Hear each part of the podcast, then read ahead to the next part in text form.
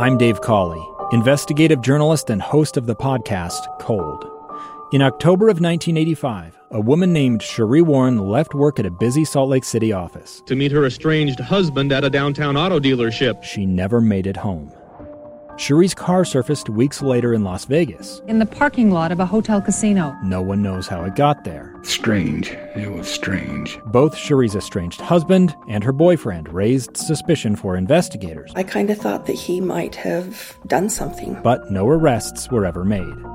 In Cold Season 3, we dig into double lives, make new connections in the case, and examine the difficulty raised by reasonable doubt. We want answers just as much as anyone else. They have creeps like that now, too, so nothing's changed. That's the new Cold Season 3 The Search for Sheree, now available anywhere you get your podcasts.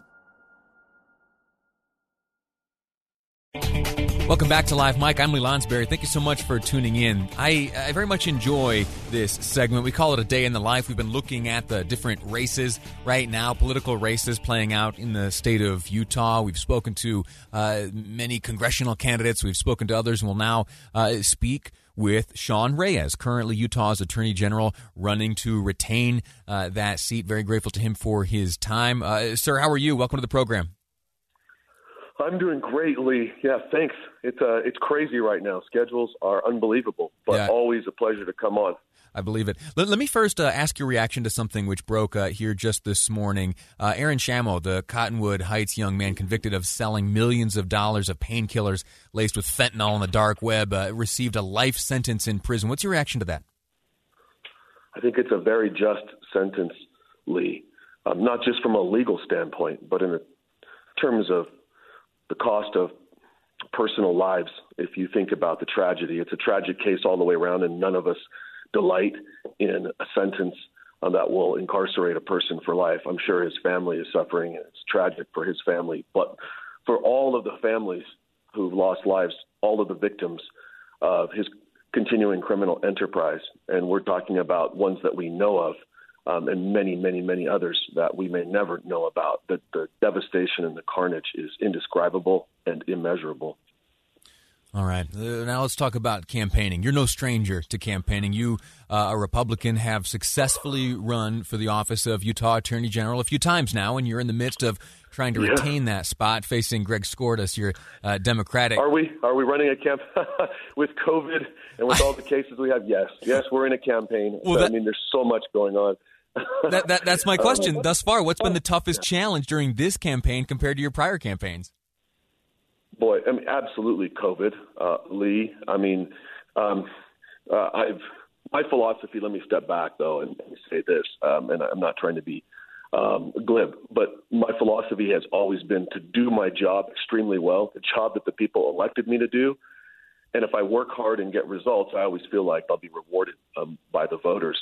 And in order to do the job that they elected me to do during this COVID crisis, it's not just the obvious health threats and impacts, but so many of the other cases that we have, so many of the other ways that we defend and protect the citizens and the families and the business of the state of Utah have been impacted by COVID, either because people's guards have been let down or frauds have been perpetrated or more um, child sex predators or um, traffickers, uh, whether it's human traffickers or drug traffickers, are out on the prowl. It's uh, we're, we're, having to work and do a lot more with less because resources are at a premium. The, the legislatures had to cut back on budgets, and so uh, I'm I'm like everyone else in my office. Uh, I don't expect them to work after hours and stay up all night and work all day if I'm not doing the same. So you asked me what a day in the life is uh, like. Yes, yesterday's a, a good example. Um, you know, I was up at 5 a.m., got into bed 3:30 a.m., so it wasn't a full night's sleep; it was a nap. Um, finishing uh, reviewing cases, documents, administrative work, and then had a 7 a.m. Uh, political uh, event. It was a it was a meeting uh, to be interviewed by a group of people that had interviewed my opponent. So was able to fit that little bit of campaigning in um, early before the day uh, got fully started, and then work all day um, into the night. And got to bed well past midnight last night, into the wee hours of the morning, and it just a constant cycle like that. Tonight we'll be on surveillance with my team. Uh, can't talk about the case specifically, of course, but we'll be out um, tracking predators and making sure that everything's done the right way constitutionally uh, but that my my people, um, and I think it helps their morale when I'm out there with them um, as well, Lee. You'll, you'll, be out there. You'll be out there yourself. Absolutely, that's how we roll mm. in the AG's office. That's how we've gotten so many results. And again, you have to. I respect the process, and it's a privilege to be able to run and campaign. And I, I, I do as many campaigns uh, events as I can. But my number one job is to protect the citizens, the people of Utah. That's what I got elected for, and I made a commitment when I did that that I wouldn't let um, campaigns or polit- political uh, issues or events get in my way, and I I think I've lived up to that, and hopefully the people understand that, and hopefully, uh, and we have a debate coming up soon. Um, they told me to be asking me about that, so uh, that's a that's an opportunity for me to, to take a step back from work and talk about issues yeah. Uh, with the with the people. You, you, mentioned your your opponent in the debate, Greg Skordas. Your opponent appeared on KSL television last night, as did the executive director of the Utah Debate Commission. I want to give you a chance to respond to some of what they had to say. The topic of the Matt Gephardt report was the scheduling of your debate, which is currently scheduled to take place next Wednesday, a week uh, after ballots uh, arrive in right, mailboxes so of Utahns. Uh, the the scheduling of the debate itself has also come up. Nena Slighting with the debate commission told Matt Gephardt that you requested the September 21st debate to allow you to attend uh, your father's funeral. Uh, Greg Skordas, your opponent, is questioning that and saying that you misled everyone. What do you what do you say to your opponent when he makes that accusation? Yeah, it's not a September 21st. I don't think September 21st was ever uh, a discussion. So um, October 21st I'm sorry, I'm sorry. we're debating. Uh, October 21st is what I meant. I'm sorry. Uh, that the, the claim is that yeah. you requested October 21st uh, to, to make it possible to attend your father's funeral in Hawaii. Uh, yeah. M- so, let, yeah, let me, let me address that. Um, and, and let me also say, I think um, my, my team put out a statement, which I fully agree with and concur with. I like to debate. Um, I've been doing uh, events uh, along with my opponent. Uh, you know, we did one recently with the Salt Lake Chamber of Commerce. We did one with the Tooele Chamber of Commerce. The, the, um, the event I talked about yesterday was to a group of Park City Summit County citizens who interviewed us both.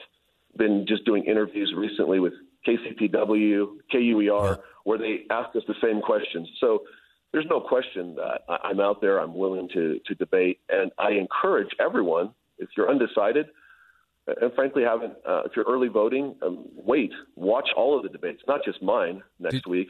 But there's a debate two days before mine, a congressional debate. There's a debate, I believe, today. Right. There's there's debates going on right now. The, the, so the question here, let me ask you, the, the, the question here question that has arisen is whether or not you did in fact travel to Hawaii uh, to attend your father's funeral. And I know it's a, a, sensitive thing to bring up, and I know it's a sensitive thing uh, to be at issue and to be questioned by your opponent, but uh, it does raise the question. If your claim was that you needed the date uh, of the debate to be scheduled October 21st to accommodate that travel, my question is, did, did you travel to Hawaii? So again, let me let me answer this clearly. Um, the the debate dates that came out without consultation with our team um, in July, I believe, the end of July, the commission sent out dates and said this is this is the proposed slate of dates.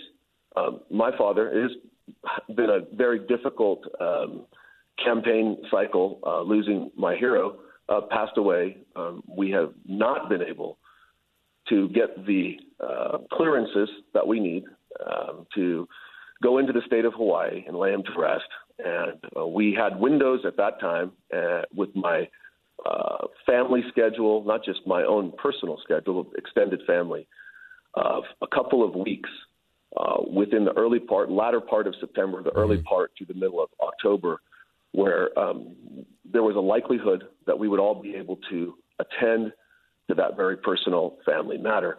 And so, what we had expressed to, and this is my team, I did not discuss this directly with the debate commission nor Nena, although she and I had a conversation just recently at the vice presidential debate.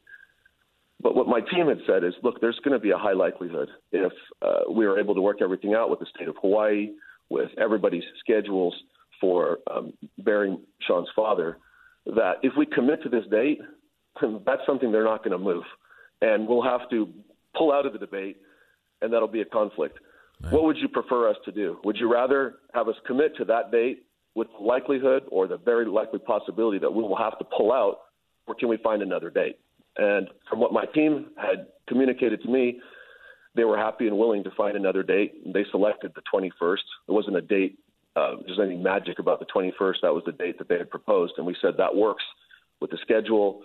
We're hopeful um, that everything will be, uh, work out and be arranged. Well, as it happens with a lot of things in COVID, uh, the best laid plans, uh, we still to this date have not been able to lay him to rest in Hawaii. And I'm still, and, and if all things, Lee, uh, coalesce, um, and within the next couple of weeks, um, that's able to happen, or trust me, nothing is going to take precedence over that. Family matters more than even cases, uh, even radio shows, even debates and in even uh, elections. And so uh, we wanted to do the right thing from the beginning and give them the chance to say, is it is it better for us to commit and then potentially pull out, or is it better for us to fix on a date when we're pretty certain that it will either it'll be done uh, or we'll, we'll with other schedules that we're aware of with family members um, that we'll have that opening yeah. to do the debate. And that's what they agreed to. So I don't think there's a controversy about it. I understand my opponent wants to make it yeah.